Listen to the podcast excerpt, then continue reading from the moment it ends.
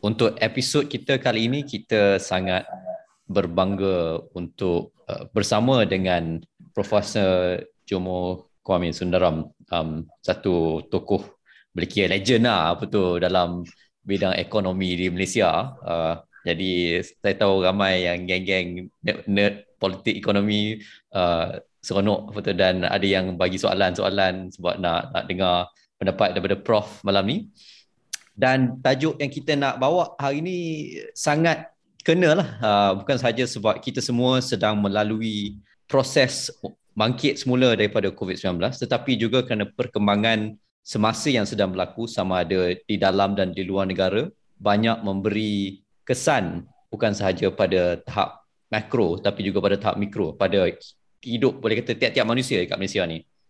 Um, jadi seperti biasa sebelum kita teruskan mendengar pandangan dan pendapat daripada Pro Jomo, kita bagi sedikit mukadimah lah tentang apa benda yang sedang berlaku. Uh, seperti yang disebut tadi, sejak badai COVID-19 melanda, keadaan ekonomi negara telah merosot. Uh, dan seperti yang pernah kita bincang dalam episod terdahulu, paras gaji pekerja telah menurun, uh, sumbangan industri kecil dan sederhana IKS kepada ekonomi juga telah menurun sebanyak 7.3% dan bukan setakat keluaran menurun, bukan setakat hasil menurun tapi juga kelangsungan mereka sendiri sama ada dia boleh survive atau tidak, sama ada dia ada duit um, juga juga telah terkesan dengan teruk. Um, dan terutamanya untuk bisnes-bisnes kecil, peniaga-peniaga kecil, dia walaupun namanya kecil tapi kesannya besar kepada negara. Sebab hampir 40% daripada KDNK negara uh, bersumber daripada sektor ini dan boleh kira 50% lah tenaga kerja Malaysia ni datang daripada sektor IKS.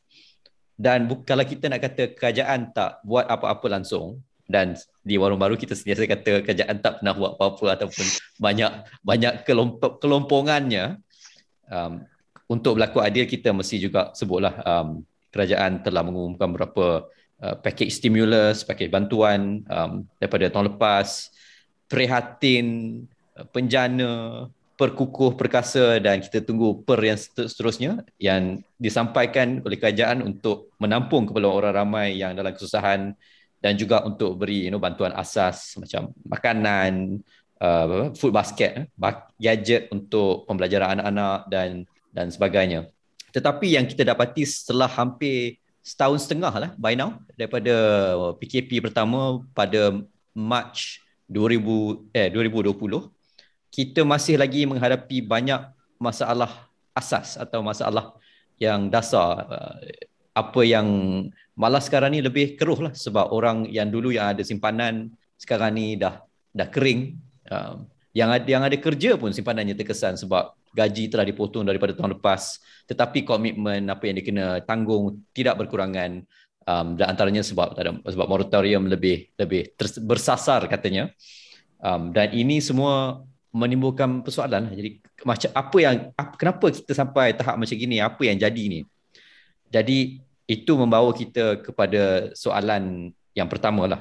Um, boleh Prof berikan sedikit apa pandangan anda tentang situasi kita di waktu ini? Terima kasih banyak uh, Saudara Lutfi kerana sudi jemput saya uh, bersama pada malam ni. Um, sebenarnya Uh, saya sendiri tidak tahu uh, keadaan sebenar. Aduh. uh, kerana uh, sat, sat, salah satu masalah besar ya dengan cara pemerintahan kita bukan hanya dengan pemerintahan yang ada sekarang ni tetapi dari dulu lagi ialah maklumat itu tidak dianggap sebagai satu hak untuk rakyat di mana hak rakyat itu berhak untuk mendapat maklumat-maklumat yang lengkap kecuali yang berkait dengan soal-soal keselamatan negara. Jadi kita dapati bahawa biasanya segalanya dirahsiakan. Itu boleh dikatakan um, pendirian dasar lah. Ya? Rahsiakan dan bocorkan ataupun uh, uh, kongsikan maklumat bila perlu. Hmm. Ya? Dan bila boleh dapat PR. besar. Ya. Jadi misal, untuk untuk melihat sama ada keadaan ini makin teruk atau uh, Uh, makin baik. Uh, satu soalan yang penting ialah berapa ramai yang sedang diuji. Ya, berapa ramai daripada uh, mereka yang di yang dipercayai mungkin uh, telah uh, virus itu telah jangkit pada mereka itu uh, sedang diuji. Jadi ang- kalau kita tidak uji, uh, angka-angka mungkin rendah, ya. Tetapi kita tipu diri sendiri, kan? Jadi ini masalah yang pernah wujud pada satu ketika. Ada banyak uh, sebab-sebab yang diberikan, misalnya tidak boleh dinafikan bahawa ujian PCR itu adalah ujian yang agak mahal. Betul. Ya? Jadi dari awal lagi ramai daripada uh, kita telah merayu supaya pakailah ujian yang lebih murah di mana lebih ramai boleh diuji dan juga uh, lebih kerap kerana katakan kita tidak dijangkiti kemarin dulu itu tidak bermakna bahawa besok kita tidak dapat tidak boleh dijangkiti jadi bergantung kepada cara hidup kita cara dan dan sebagainya ada kemungkinan bahawa kita terpaksa diuji um, set, set, mungkin setiap minggu ataupun hmm. setiap dua, dua tiga hari misalnya bagi mereka yang kerja di barisan depan ya penting mereka sentiasa diuji bukan sekali uh, setahun uh, dan sebagainya jadi ini sesuatu ini bukan sesuatu yang yang uh, berasaskan uh, sains yang yang hebat ya. Mm-hmm.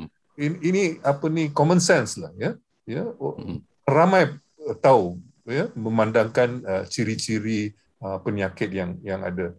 Jadi oleh kerana itu saya segan untuk beri beri memberi ulasan tentang keadaan yang sebenar yang wujud. Tetapi saya juga mesti mengaku bahawa ada perkara-perkara yang telah dibaiki kalau dibanding dengan dulu lah tapi kita seolah-olah lambat belajar ya. Ini sudah kita sudah masuk uh, bulan ke-18 hmm, betul. Tetapi kita dapati bahawa kita enggan untuk menukar cara kita ya. Uh, dan kita masih terlalu banyak mengharapkan PKP dan langkah-langkah seakan-akan PKP sebagai langkah utama. Sedangkan kita tahu bahawa di negeri-negeri Asia Timur uh, malah di Kerala di selatan India dan sebagainya yang penting sekali ialah usaha-usaha yang yang uh, usaha ujian tetapi selain pada usaha ujian kita dapati ada usaha-usaha untuk melibatkan seluruh masyarakat. Hmm. tidak kira sama ada itu pekerja daripada negeri-negeri yang lain yang masuk Kerala untuk kerja dan sebagainya. Mereka juga diberi layanan yang sama. Kerana virus itu tidak pilih bulu.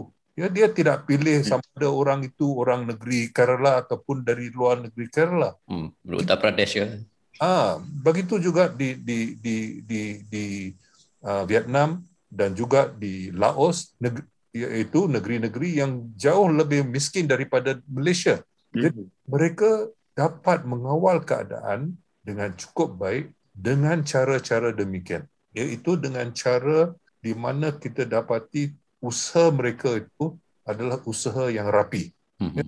Cuba bandingkan dengan apa yang telah berlaku dengan apa yang dikatakan kluster yang pertama, kluster tablik. Ya? Dikatakan bahawa lebih kurang 18,000 orang yang hadir, lebih kurang 2,000 yang daripada luar negeri. Tinggal rakyat Malaysia 16,000. Dari 16,000 itu, saya difahamkan bahawa hampir 5000 tidak dikesan. Hmm. Cuba bayangkan, ya. Hmm. Tidak boleh dinafikan bahawa pekerja-pekerja pegawai-pegawai dalam Kementerian Kesihatan cukup sibuk ya dengan banyak kerja-kerja yang lain. Jadi sepatutnya kalau ada pendekatan yang melibatkan seluruh pemerintah, misalnya mungkin pihak polis ya yang yang sudah pandai meng, meng, mengintip uh, misalnya kongsi gelap. Uh, dia ada capaian di di apa di siap penempatan ah jaringan dada sebagainya mereka ini ada pengalaman yang, sekali. yang yang cukup cukup ini ya jadi mereka boleh bantu dalam hal ini ya bukan hanya peranan polis hanya untuk tangkap orang yang melanggar peraturan rakyat Malaysia juga keliru apa artinya SOP SOP itu sebenarnya di Malaysia ini sama dengan peraturan. Mm-hmm. tapi dipanggil hmm. SOP. Jadi istilah SOP itu tidak boleh dipakai dengan maksud yang tepat. Ya, jadi yeah. Keliru. Ya, jadi kita dapati di Malaysia ni kadang-kadang kita banyak uh, tendang gol masuk gol sendiri. Ya. Hmm. Ya, jadi kita dapati bahawa kita seolah-olah bodoh sombong lah. Ya, tak mau belajar. Hmm dan tak nak mengaku bahawa proses ini adalah sesuatu di mana seluruh dunia sedang belajar ya apa yang kita tahu misalnya pada bulan Mac uh, tahun sudah sudah berubah ya misalnya dulu banyak yang cak, yang cakap pasal uh, herd immunity ya. Mm-hmm. tapi sekarang kurang yang cakap tentang herd immunity. Kalau dulu dikatakan 70% adalah sudah mencapai herd immunity. Sekarang dengan adanya varian delta dan sebagainya perbincangan itu sudah berubah. Jadi kita mesti kita mesti uh, ya tidak ketinggalan zaman ya. Kita sepatutnya uh, sedar tentang perkembangan perkembangan dalam pengetahuan. Dan pengetahuan itu tidak semestinya kita setiap perkara baru kita mesti menemui di Malaysia dulu ya. Kita boleh belajar dari negeri lain. Tidak perlu kita apa ni ada pepatah Inggeris reinvent the wheel ciptakan roda semula ya. Mm-hmm. kita belajar daripada orang lain. Misalnya sebagai contohlah pada bulan Jun tahun sudah didapati bahawa apa yang dikatakan gelombang kedua di Singapura adalah mm-hmm. pekerja-pekerja asing. Tetapi apa cara mereka menangani masalah itu bukan dengan mengkambing hitamkan pekerja asing sehingga mereka terus nak hilangkan diri kerana takut kena tangkap dan sebagainya. Mhm. tapi memberi perhatian kepada keadaan hidup mereka. Mengapa mudah uh, apa ni virus itu jangkit di kalangan mereka dan sebagainya. Jadi dengan cara demikian mereka dapat mengatasi uh, gelombang kedua. Sepatutnya kita belajar dari itu. Tetapi sebaliknya kita di sini mengkambing hitamkan pekerja-pekerja asing. Dan jangan lupa pekerja asing di Malaysia ni dekat satu per tiga daripada tenaga kerja di di Malaysia. Mm-hmm. Tapi uh, Mania, apa justifikasi pemerintah di Malaysia ni yang memang daripada dulu sampai sekarang uh, memang tidak berminat untuk uh, berkongsi data? Apa justifikasi yang sering diberi? Uh, kalau dulu ya, kalau dulu sebelum pertengahan tahun 80-an boleh dikatakan bahawa dari segi apa yang dianggap rahsia di Malaysia ni kebanyakannya berkaitan dengan rahsia, uh, dengan soal keselamatan dengan erti kata uh, tradisional lah ya mm-hmm. soal ketenteraan polis dan sebagainya ya uh, dan tetapi kita dapati bahawa pada pertengahan tahun 80-an akta rahsia resmi telah dipindah di mana soal-soal ekonomi juga di, di, uh, di, di, di, dianggap sebagai sebahagian daripada apa yang nak dirahsiakan.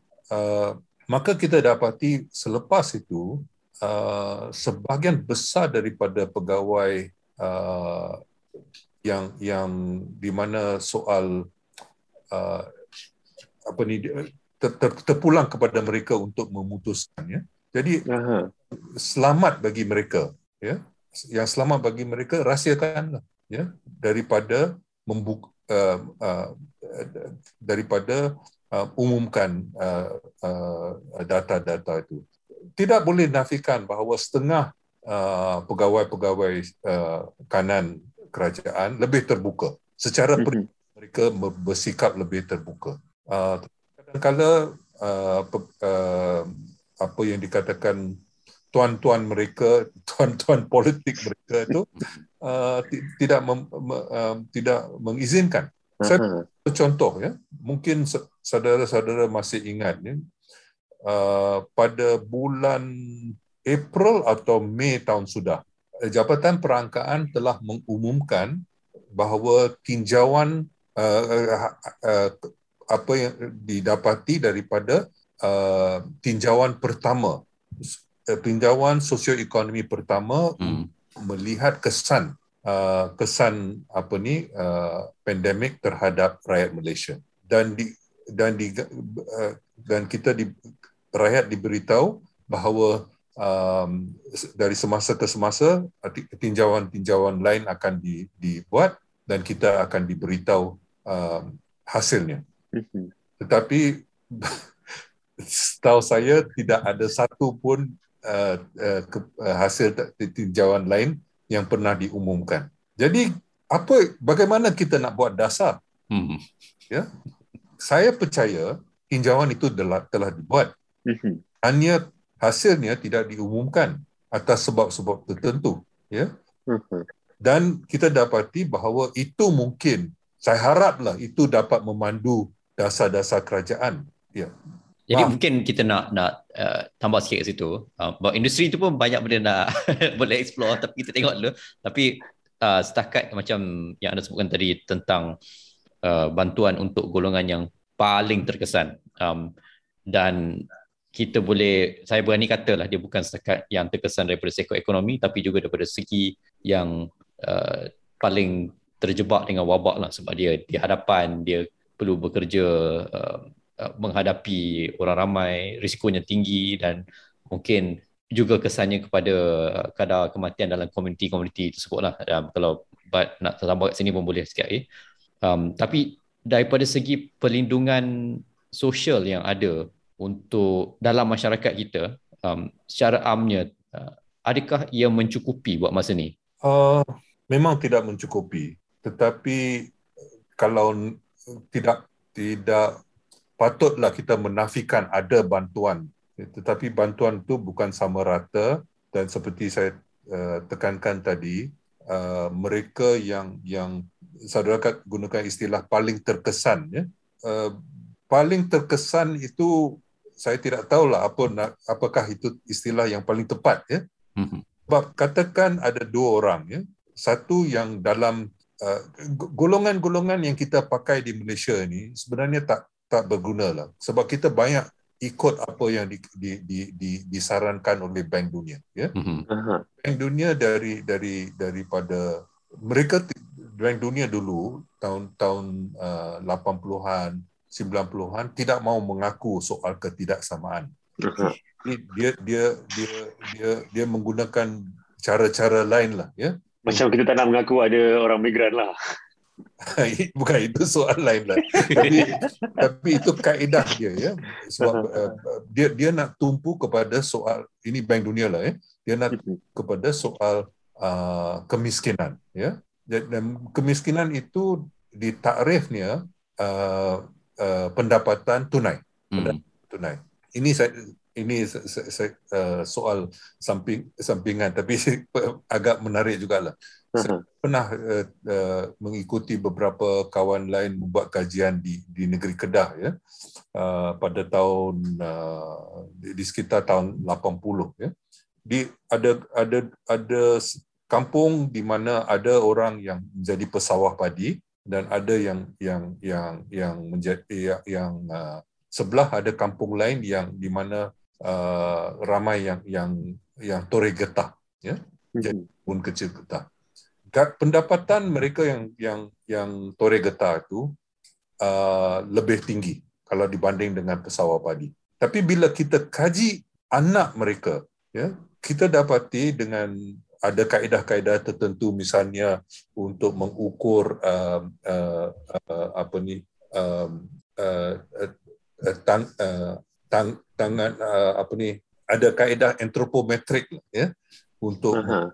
uh, dan didapati bahawa anak-anak mereka yang uh, pesawat padi itu lebih sihat daripada mereka yang dikat, dianggap lebih kaya lebih yang lebih berada. Dan sebabnya kerana mereka yang kerja, waktu itu kerja di sawah padi, mereka selain daripada ada bekalan uh, beras yang cukup, mereka juga dan dan itu tidak dibeli ya beras di, dihasilkan sendiri. Tapi hmm. itu bila bila di, dari uh, per, daripada uh, parit-parit daripada daripada alor-alor yang ada ada ikan. Hmm. Ikan itu ikan kecil ya dan ikan itu dimakan sekali dengan tulang ya. Aha. Dimakan sekali dengan tulang, ada kalsium dalam ikan itu. Hmm. Kalsium itu diperolehi oleh mereka yang yang makan ikan sawah. ikan sawah lah. Ya. Jadi kita dapati bahawa mereka ini lebih sihat. Tetapi kalau kita ukur uh, lihat dari segi pendapatan tunai, mereka ini sepatutnya kurang sihat. Mm-hmm. Ya. Jadi kita dapat mm-hmm. bahawa ukuran tunai itu walaupun uh, uh, duit itu dianggap sebagai uh, komoditi yang universal, tetapi mm-hmm boleh mengelirukan jugalah ya.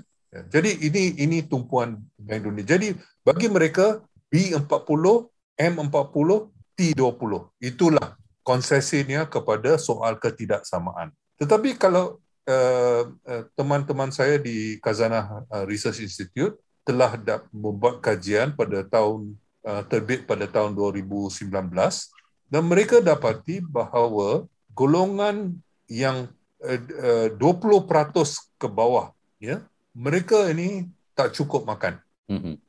tak cukup makan tak cukup untuk keperluan harian ya.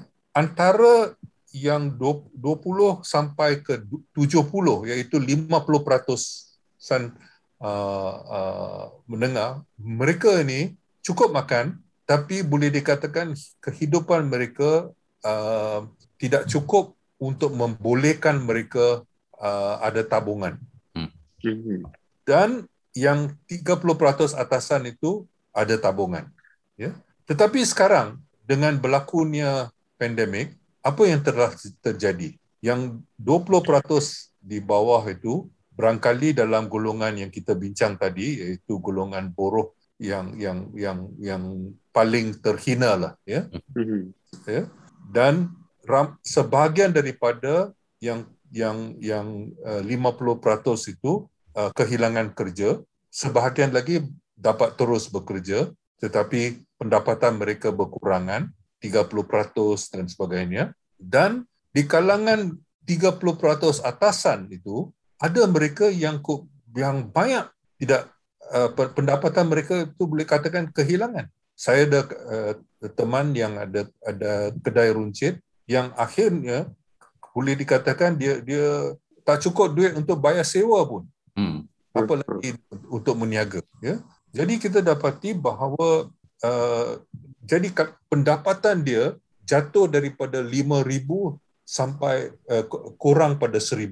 Jadi uh, siapa yang paling terkesan? Mereka yang yang gaji 5000 jatuh kepada pada kurang pada 1000 ataupun mereka yang pernah dapat uh, 2000 tetapi uh, uh, sekarang mungkin dapat seri, uh, 1200 mm-hmm. jadi jadi istilah itu terkesan itu kadang-kadang tidak dapat menangkaplah ya uh, keadaan yang agak agak kompleks ini ya. Mm-hmm. di mana kesannya? Jadi kita dapati bahawa kebanyakan rakyat Malaysia ni uh, telah mengalami tekanan ya kebanyakan.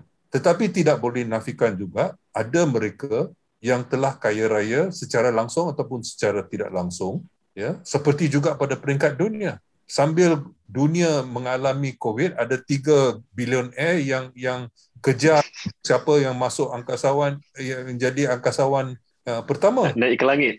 Ha. Nak jadi ahli, ahli kayangan. Ya, jadi kita dapati bahawa ini yang sedang berlaku di dunia ya. Dan apa yang berlaku di dunia juga berlaku di Malaysia ya. Jadi ada misalnya permintaan untuk barang-barang tertentu yang dikeluarkan Malaysia ni telah melambung tinggi. Mm-hmm. Dapat untung yang besar daripada itu.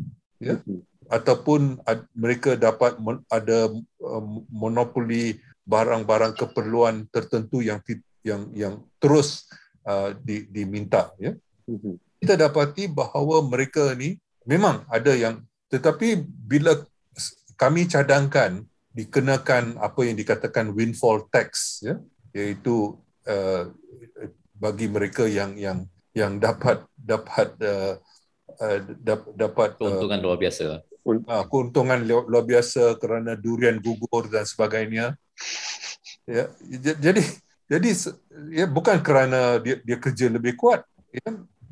Jadi kita dapati bahawa di Malaysia ni sudah banyak kali bila harga minyak petroleum meningkat melambung tinggi ada uh, uh, Petronas mesti bayar lebih. Mm-hmm. syarikat lain juga. Bila minyak kelapa sawit melambung tinggi begitu juga.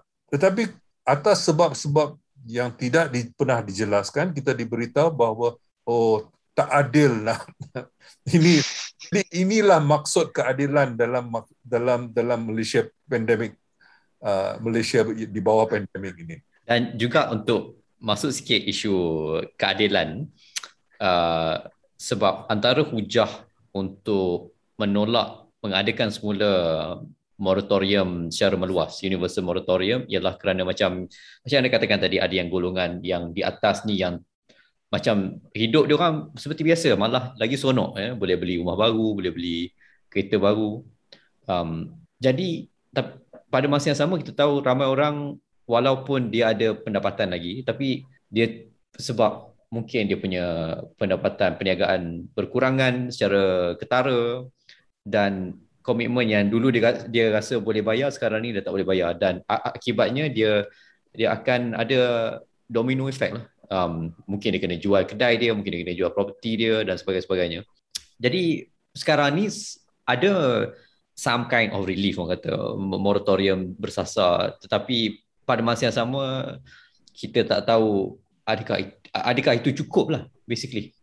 Moratorium itu penting bagi mereka yang berhutang. Mm-hmm. Mm-hmm. Tapi ramai lagi cara hutang mereka dan sebagainya berlainan. Jadi moratorium itu tidak membantu mereka. Kalau berhutang dengan Along, tak dapat moratorium. Moratorium dengan Along apa moratorium dengan Along? Hutang tapi, dengan Aeon Credit pun tak tak jadi apa. Ada, tapi ataupun uh, uh, moratorium apa dengan pajak uh, kedai pajak gadai. Pajak gadai. Pajak gadai. Ya? Dan sebagainya ya. Jadi moratorium itu penting bagi mereka yang pinjam dengan institusi kewangan yang diliputi dengan moratorium tersasar itu. Tidak penting bagi golongan-golongan yang lain yang merupakan golongan yang terbanyak di Malaysia. Jadi saya, saya bukan nak, nak kata jangan adakan moratorium. Maksud saya kita perlukan usaha-usaha untuk golongan lain. Kalau dulu ya, kalau dulu tahun sampai tahun 80-an ya kita dapati bila ekonomi merosot ya kita dapati bahawa kerajaan akan cuba lawan kesan itu lawan kita apa yang dikatakan dasar lawan kitaran mm-hmm. dengan adakan uh, uh, apa ni uh, uh, dengan dengan dengan mengembangkan uh, pekerja-pekerja sementara kerajaan ya Uh, itu itu yang pernah dibuat. Saya masih ingat uh, uh, pada awal tahun 80-an sebelum uh, Tun Mahathir nak tanding uh, pilihan raya yang pertama, ya. Mm-hmm. Tak silap saya pada uh, bulan uh, pilihan raya pertama di bawahnya dia dia dia jadi perdana menteri bulan tahun 81 April 82 uh, ada pilihan raya pertama dan waktu itu sudah ada apa yang dikatakan dasar isi operasi isi penuh yang diperkenalkan oleh Tunku Razali sewaktu dia jadi Menteri Kewangan. Kerana pada waktu itu ekonomi dunia uh, sedang merosot akibat daripada dasar-dasar Amerika Syarikat. Uh, US Federal Reserve menaikkan uh, kadar bunga uh, uh, kepada kadar yang cukup tinggi lah jadi seluruh dunia boleh dikatakan uh, menghadapi uh, ke- kemerosotan. Jadi untuk lawan kitaran itu ada operasi isi penuh di sini dan uh, tetapi selepas pilihan raya 8, uh, pada bulan Jun kalau tak silap saya operasi isi penuh diganti dengan uh, dengan dasar baru yang uh, ah, operasi dengan jimat dasar jimat cermat. Hmm. Uh, ya Okay. Yang dan itu juga apa yang dilakukan oleh Margaret Thatcher. Ya. Okay. Austerity. Okay. So bahasa okay. Melayunya dasar jimat ha. cermat. Ya? Ha, kita jimat cermat. Ya.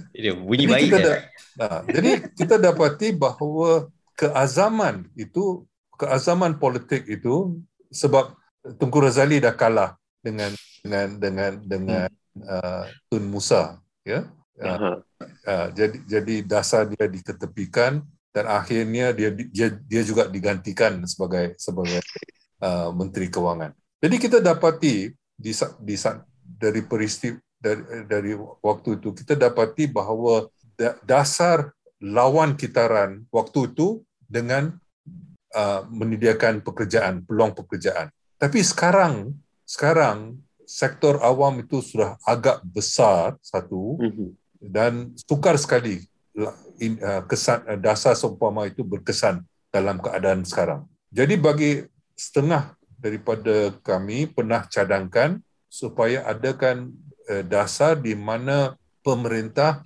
menjadi uh, apa ini uh, pembeli terakhir. Macam dulu employer of last resort hmm. diganti dengan buyer of last resort. Uh-huh.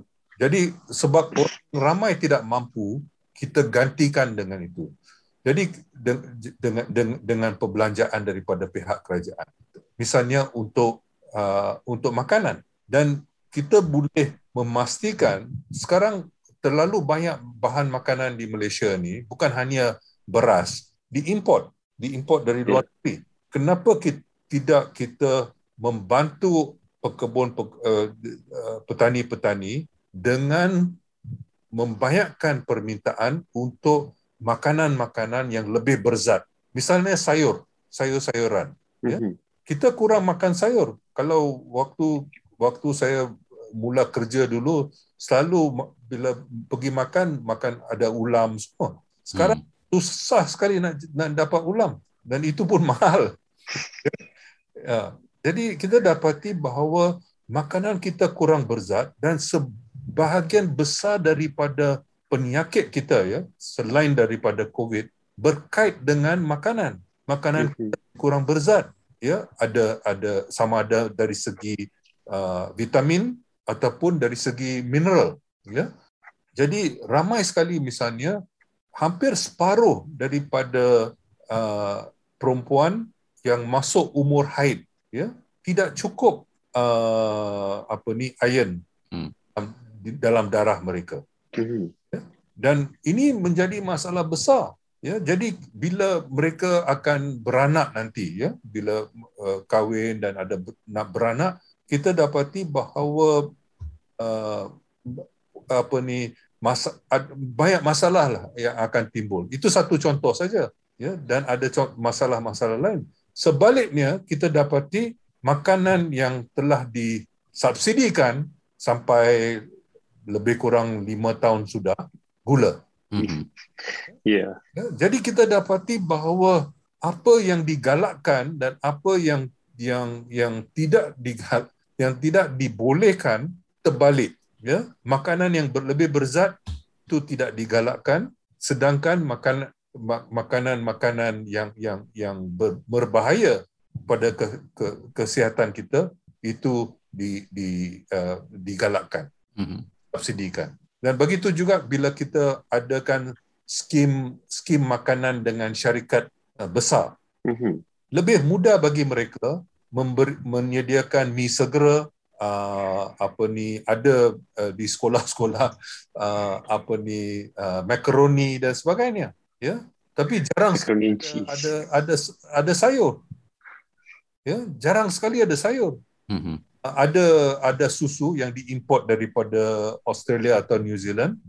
Tapi penggantinya yang jauh lebih murah yang juga mempunyai uh, bahan uh, kalsium santan. uh, bukan.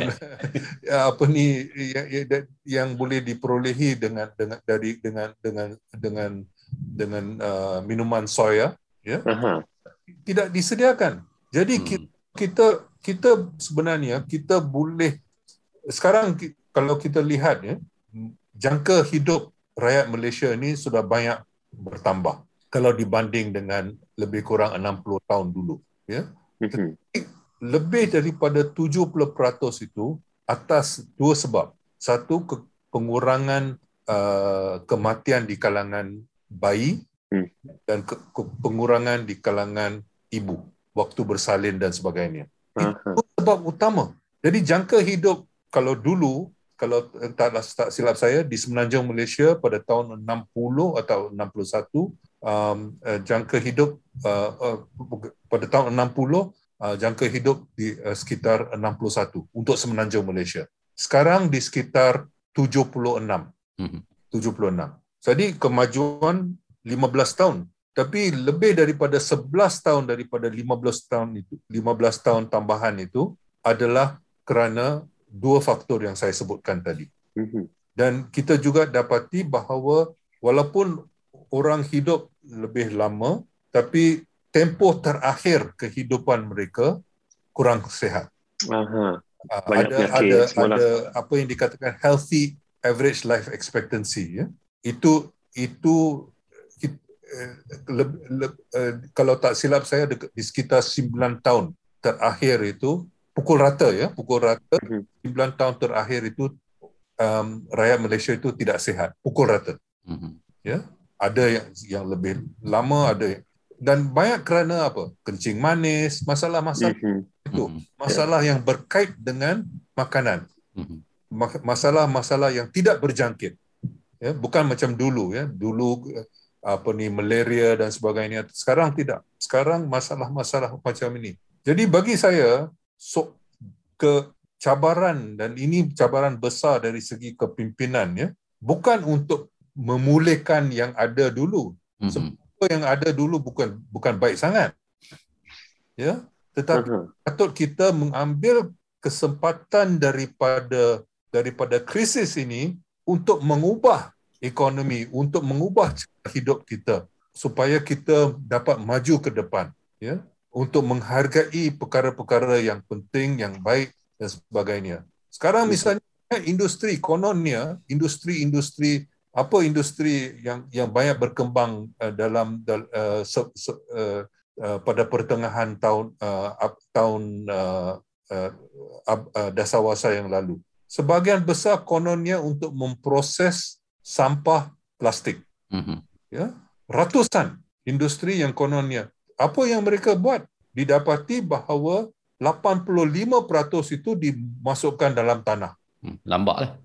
Ha, hanya 15% itu yang di, betul-betul di, ada diproses. Uh-huh. Yang akan berlaku dengan dengan apa yang dikatakan Trans-Pacific Partnership, ya. Australia dapat hantar sampah plastik dia ke sini, Jepun dapat hantar sampah uh, plastiknya ke sini, Singapura dapat hantar uh, ke ke ke sini, sebab itu tiga sumber utama import plastik yang kononnya di, akan di akan diproses di sini. Hmm. Cuma bukankah itu juga akan bagi peluang kepada syarikat Malaysia untuk ber, untuk meluaskan perniagaan mereka lah di pasaran-pasaran tu? Yalah, kalau itu cara kita nak nak membangunkan ekonomi kita dengan dengan kutip sampah. sampah orang lain.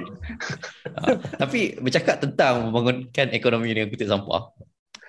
Sebab uh, saya kata untuk kita orang dua sebagai boleh kata uh, antara generasi yang yang gelap masa depan. Kita kita tak tahulah okay, macam apa apa jalan apa apa yang ada untuk Malaysia daripada segi peluang peluang pekerjaan perkembangan ekonomi. Uh, sebab uh, sekarang ni kalau kalau seseorang tu ada degree sekalipun, ada master sekalipun, uh, kebarangan yang besarnya dia tidak akan mendapat kerja yang yang kita boleh kira sesuai dengan level pengajian dia. Um, dan pada masa sama, kalaupun anda dalam sektor profesional, uh, dia punya uh, perkembangan kerjaya pun tidak seberapa lah. Dan juga peningkatan gaji pun tak naik banyak um, jadi sebelum ni kita banyak juga lah kupas pasal uh, structural issues ni apa semua tapi mungkin daripada segi dasar dasar ekonomi tu sendiri kira apa apa apa benda yang boleh dibuat untuk keluar lah daripada orang kata uh, untuk keluar daripada zaman kitaran yang uh, kitaran tak, tak, tak sihat uh, yang tak sihat uh, sebab bagi saya apa yang telah dicuba lebih kurang uh, 50 tahun sudah ya iaitu perindustrian itu saya rasa amat penting ya kita membangunkan ada membangunkan industri. Tetapi yang apa yang sedih? Kita membangun kita mengharapkan membangunkan industri dengan pelaburan asing. Kita mm-hmm. sekali memikirkan bagaimana untuk memajukan industri kemampuan teknologi kemampuan industri Malaysia ya. Dan usaha yang ada malangnya gagal. Kerana dari tiada apa pun kita sampai ke langit ya dengan misalnya dengan dengan projek kereta hmm. tapi kalaulah kita mencapai perkara-perkara yang tidak begitu canggih ya sebagai contohlah ya sekarang Malaysia merupakan pengeluar dan pengekspor panel solar fotovoltaik yang kedua besar di dunia. Yang pertama China, okey? Mhm. Kita yang kedua. Kita dengan sebagai pengeluar kita dengan dengan Korea yang kedua, tetapi yang lebih banyak ekspor kita. Sebab kebanyakan panel itu tidak dipakai di sini. ya, diekspor di ke ke ke Amerika Syarikat dan sebagainya. Jadi ke, kerana Amerika Syarikat tidak mau import daripada negeri China. China. Hmm. Jadi kita untunglah kita kita juga ambil kesempatan kita untung daripada itu. Tetapi hampir semua syarikat ni kecuali satu setahu saya adalah syarikat-syarikat asing. Sedangkan teknologi ini bukan canggih sangat. Kalau kita bandingkan dengan kereta, kereta mempunyai alat sekurang-kurangnya 4000 jenis alat ya untuk dan hampir semuanya sekarang dikeluarkan di, di Malaysia ya untuk proton dan dan uh, untuk proton lah bukan untuk Peron 2 untuk proton ya mm-hmm. semua kecuali enjin ya sekarang saya tak tak tak berani nak kata lah tapi dulu ya. Mm-hmm. kal untuk panel solar di sekitar 200 alat. 200 alat ya. Takkan kita boleh belajar untuk ya untuk membuat 200 alat. Kalau banding dengan negeri-negeri Cina eh, syarikat-syarikat Cina yang saya sebutkan tadi kebanyakannya tidak wujud 15 tahun sudah. Tidak ada yang tak wujud 10 tahun yang sudah.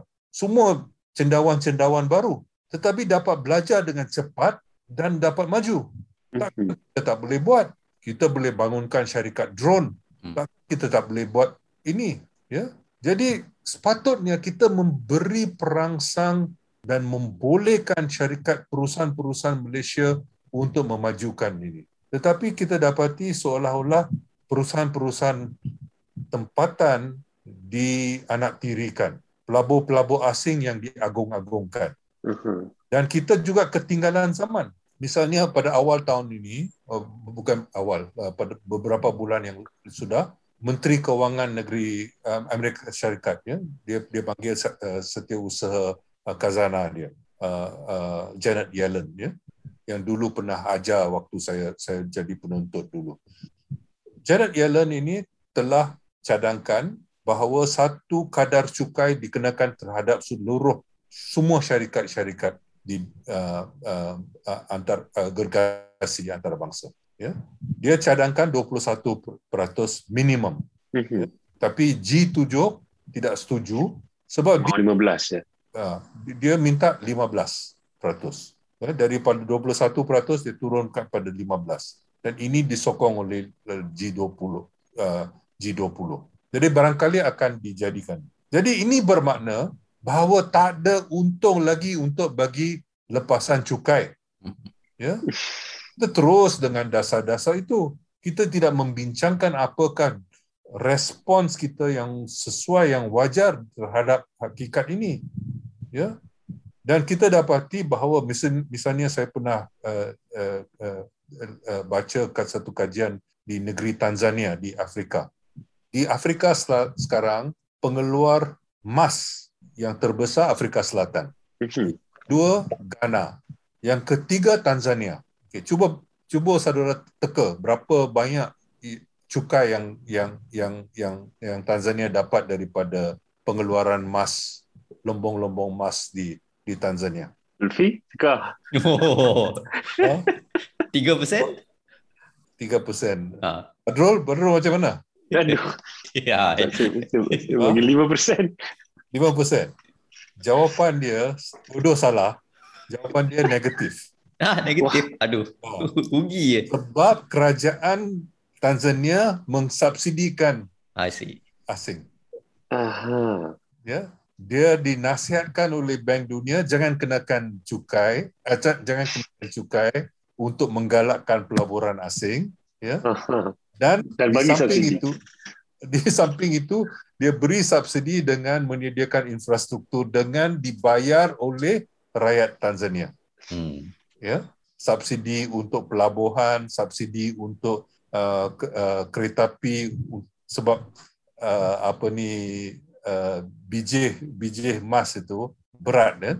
Hmm. Jadi dia tidak proses di Tanzania, dia bawa keluar, ya. Jadi sebab uh-huh. Itu sebabnya ada ada ada kereta api di di di Ulu Kelantan. Kereta api di Ulu Kelantan bukan kerana British sayangkan rakyat Ulu Kelantan. Hmm. Sebab dulu disangka ada banyak emas di sana. Oh. Jadi untuk keluarkan emas itu susah, berat. Kena pakai kereta api lah. Ni sampai ha. sampai Gua Musang lah kan? Dia punya, dia station? Bukan, sampai Tumpat lah. Tapi sampai Tumpat, dia, yes. Ya. Dia melalui Kuala Kerai. Kuala Kerai, Gua Musang. Ha. Ha. Ya. Semacam kereta api pertama di Malaysia. Masih ingat, saudara masih ingat ya? Dari mana? Dari Taiping ke Port Well. Mm-hmm. Bukan kerana sayang rakyat Taiping, ya, tetapi kerana nak keluarkan biji timah daripada Taiping, daripada daripada apa ni kawasan Larut sampai ke Port Well untuk dibawa ke Pulau Pinang ataupun Singapura ataupun Perai. Ya. Uh-huh. Jadi kita ini ini kenyataan daripada sejarah ya 100 tahun ini berlaku, sudah berlaku ini lebih pada 100 tahun ya tapi dia ini penasihat-penasihat asing ini menipu kerajaan-kerajaan dunia sampai sekarang sampai sekarang ini Tanzania ini baru berlaku saja abad ke-21 mm-hmm. Bukan bukan abad ke-19 abad ke-21. Ya. Okay. jadi ini ini kenyataan. Ya di, di, di ya. Satu lagi ya. Kita dapati ada orang yang cakap pasal soal Uh, perubahan per, perubahan uh, iklim. uh, ya climate change. Mm-hmm. bumi dan sebagainya. Ini semua penting. Tapi orang kata ah itu itu masalah barat lah itu masalah dunia sebenarnya di Malaysia kalau di negeri Kedah dalam tempoh lima tahun kebelakangan ini sudah dua kali musim menanam itu dibatalkan kerana kekurangan air di empangan pedu. Hmm tidak diberi hmm. perhatian, tidak dibincang oleh siapa mana-mana pihak secara terbuka dan implikasinya. Ya, jadi ini yang yang sedih lah. Ya, kita dapati bahawa masalah-masalah alam sekitar dan sebagainya yang menjejaskan kehidupan kita sama ada dari segi pemakanan yang saya sebutkan tadi ataupun dari segi alam sekitar, pencemaran alam sekitar dan sebagainya. Atau dan ada lagi ya misalnya sekarang boleh dikatakan hampir semua makanan sama ada ikan ataupun uh, sebahagian besar daripada ikan dan dan sebahagian besar daripada uh, uh, ayam dan dan juga uh, daging semua dibela dengan menggunakan uh, apa ni uh, uh, antibiotik yang berlebihan. Mm-hmm. Dan ini sudah ada, tentu ada ada jangka uh, ada implikasi jangka pandang ya sudah di, menurut satu kajian untuk kerajaan uh, uh, UK mereka jangka bahawa 10 juta orang akan meninggal dunia akibat daripada penggunaan antibiotik yang berlebihan dan implikasinya juga bukan setakat itu saja mm-hmm.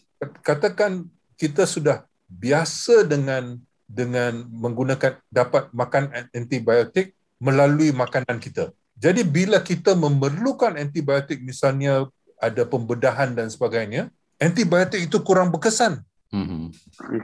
Jadi implikasinya cukup besar tapi kita tak beri perhatian. Saya haraplah dengan adanya ya kita dengan adanya satu menteri kesihatan baru kita tidak akan lawan uh, lawan lalat lalat daripada Spanyol ya, dan sebagainya. Uh, tapi betul lah macam ya. macam Prof kata kesan-kesan ya macam kalau Badrul di sini ada ada antara orang yang terkesan dengan perubahan iklim sebab rumah dia dekat Terengganu nak masuk oh, laut. Oh ya. Yeah. Saya ada rumah keluarga dekat tepi hmm. pantai di Terengganu. Di mana? Yang dulu di Terengganu, di Batu Rakit. Okey. Yang dulu pantai tu adalah. Hmm, hmm. Sekarang ni pantai tu memang dah di... Maknanya sejak dua tahun ke tiga tahun kebelakangan ni memang dah rasanya berbelas rumah dah terpaksa dah hilang Ah, di kawasan kampung tu. Dia Ya. memang dah jatuh ke laut dah rumah dia tu. hmm. Uh, dan rumah family saya tu kebetulan sebab ada kubur. Di sebagai kubur itu segala penduduk kampung memaksa kerajaan negeri dan siapa-siapa untuk pastikan kubur tu tak terkesan. So dia last minute buatlah semacam-macam benda untuk menahan ombak apa semua tu. So setakat ni terselamat lah. Tapi di keliling semua tu dah hilang dah pantai. Dalam masa 2-3 tahun kebelakangan je. So itu climate change lah apa lagi kita nak kata kan. Takkan kita nak kata uh, benda tu lumrah kan. Ya, ya. Uh, yeah. So yalah itulah yang Lutfi cakap terkesan tu dari dari dari sudut Ya, ya. itulah. Hmm, Ya. hmm. Ya. Dan se- sebahagian besar daripada kawasan-kawasan tepi pantai akan terkesan. Ya. Ya. Yeah. Saya dia beritahu ada seorang kawan jurnalis ni dia beritahu di Perlis sahaja Hmm. dalam masa tempoh kebelakangan ni 2 km pantai sudah hilang. Dua kilometer. 2 km. Saya tak tak tak check tak check tapi kawan jurnalis yang orang sana lah dia cakap Bukan. dalam dua, masa 2 tahun dua, dua kilometer ke darat ataupun dua kil- ke darat ke darat. dia kata ya Oh, itu sih. bukan bukan panjang 2 Apa km tu sir lah, ya. ke darat Ya, ya. ha. Hmm. So tapi memanglah memang macam Prof cakap tadi tu ini isu-isu yang memang kurang mendapat perhatian dan nak baca berita tentang ni pun sangat susah kita cuma dapat anecdotal punya punya information saja daripada orang-orang kampung dan orang setempat saja. Tapi kalau kita tengok TV, ya, perbincangan di TV itu juga jarang sekali ada perbincangan semacam ini. Dengan adanya media sosial, ada peluang-peluang baru lah. Ya. Tetapi Mhm. malangnya sekarang kita banyak uh, perbincangan ni banyak pada isu isu panas lah. Hmm. Isu parlimen, Ha, isu kabinet. ha, macam macam tadi ya. Tadi saya sa- satu telinga kiri saya dengar perbincangan uh, Ikram ya uh, dengan apa ni uh, Datuk Husamuddin dengan Datuk Datuk Nizam dengan Aha. Naib Presiden Ikram di tang, telinga kanan saya dengar uh, apa ni perbincangan dengan apa tu uh, uh, bersih. Oh. uh, ada empat empat panelis uh, semua Macam macam mana dengar masalah ni ah, saya saya sudah sebab sekarang saya tak keluar rumah selalu dengar eh, ikut ikuti perkembangan dengan cara ini tapi saya dah biasa sebab kalau satu telinga masuk Melayu satu telinga Inggeris saya saya boleh. Tapi tadi susah sekali dua-dua cakap Melayu tak boleh. Confused sangat. Susah tu. saya memang dah tua lah. Otak tak boleh handle. Oh, orang muda pun susah nak, nak Saya- dengar dua telinga lain. saya tak boleh. Saya, kalau nak menulis tu ada ada muzik pun tutup. Tak boleh fikir. Ha. Oh, bagi saya muzik itu penting. Pilihan muzik lah. Ya, pilihan muzik tu yang Ah. yang yang yang membantu atau tidak. uh, jadi mungkin kita um, dah sampai di penghujung jadi sebelum kita habiskan kita punya perbincangan ada ada apa-apa macam sebab ini boleh kira kita punya episod terakhir untuk musim ini um, jadi kita nak cuba berhenti pada satu uh, Ini musim ikut ikut kerajaan. Nampaknya begitulah Sebab tahun lepas kerjaan lain Ada ada seorang sekejap. ada seorang kawan saya tak tak payah sebut nama dia lah. Dia kata dululah dia kata setiap kali ada uh, uh, kerajaan saya saya akan ajak makan. Oh, sa- Saya- sa- saya ada geng dinner lain. Tiap-tiap kali jumpa untuk makan kerajaan tumbang. Ya. Ah, jadi soalan saya ialah kira um, apa apa dia benda-benda actually saya tak tahu lah apa apa benda positif yang kita boleh bincang sebenarnya itu sebab macam Okey, Ah. mungkin soalan dia mungkin boleh apa yang boleh kita buat? Maknanya benda yang kita duk cakap apa yang kerajaan perlu buat, apa yang kita mengharapkan dasar-dasar perubahan berlaku yang sama ada kita tak tahu boleh berlaku atau tidak. Tapi kita sebagai uh, rakyat biasa, apa yang boleh kita buat untuk mengubah ataupun meng, menginfluenskan uh, keadaan untuk masa depan lah. Apa yang saudara sedang buat itu penting untuk meningkatkan kesedaran, membuka. Mem- tapi yang saya saya lihat ramai terutama sekali mereka yang ber, yang uh, mengaji dekat luar negeri sebagainya dia susah nak relate isu-isu yang mereka insafi dengan mm-hmm. di sini. Jadi sebab itu saya pilih soal soal uh, apa ni musim tanam uh, apa ni uh, dua kali telah di, dibatalkan. Ini mm-hmm. bukan isu abstrak. Cuba mm-hmm. kan ini jelapang padi yang terbesar di Malaysia ya di kawasan Buda. Mm-hmm.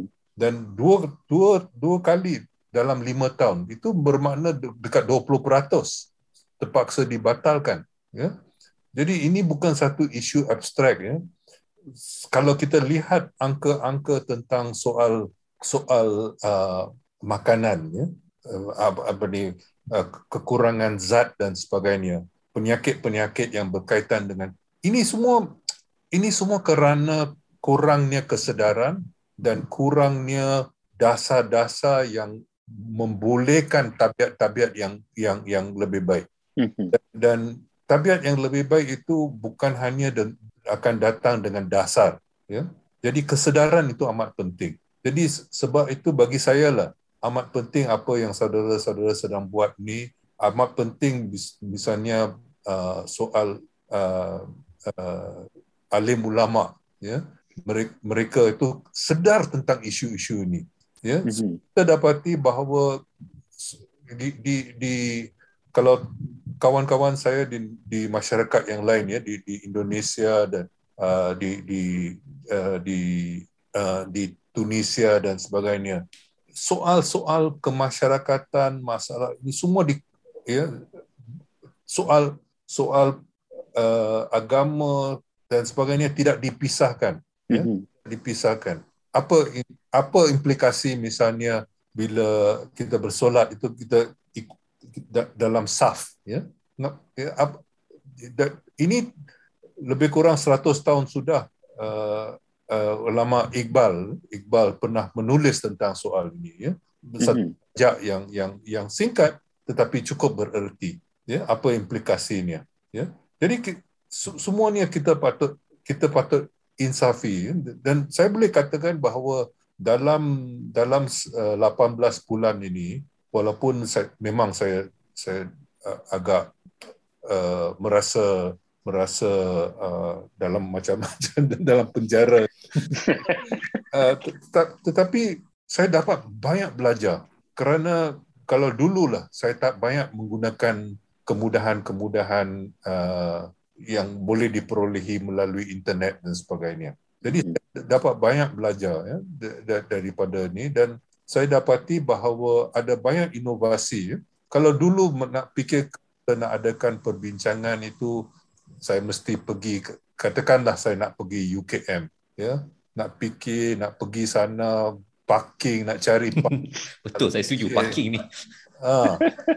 jadi tapi sekarang tak payah kita boleh buat melalui Zoom dan sebagainya. Jadi bagi saya ini semuanya akan mengubah cara hidup kita. Apalagi hmm. memandangkan COVID-19 ini sudah jadi endemik. Dan kita kalau kita tidak menginsafinya, ah, kita yang rugi. Ini mungkin episod terakhir untuk musim ini tapi musim baru, kerajaan ini. Uh, untuk musim kerajaan ini. Tetapi insya-Allah orang baru akan terus bergerak melalui wadah-wadah kami yang lain. Minggu ni kita tak minta duit. Betul. Terima kasih kepada semua pendengar dan penyumbang yang telah mengongsikan bahan-bahan kami, uh, beri sumbangan, beri cadangan, beri komen pada Warung Baru. Bantuan anda amatlah dihargai. Uh, jika anda belum, sertai Patreon kami di patreon.com slash warungbaru dan seperti biasa, kongsikan episod ni kepada rakan-rakan dan musuh-musuh anda uh, anda juga boleh sampaikan cadangan dan komen anda melalui saluran-saluran media sosial kami di Facebook dan Twitter. jadi sehingga kita uh, nak nak kena ada pantun. Kita Melayu kena ada pantun kan? Betul kalau kalau ada sumur di ladang boleh saya tumpah mandi. Kalau ada umur dah panjang kita buat podcast lagi. Kita buat podcast lagi ya.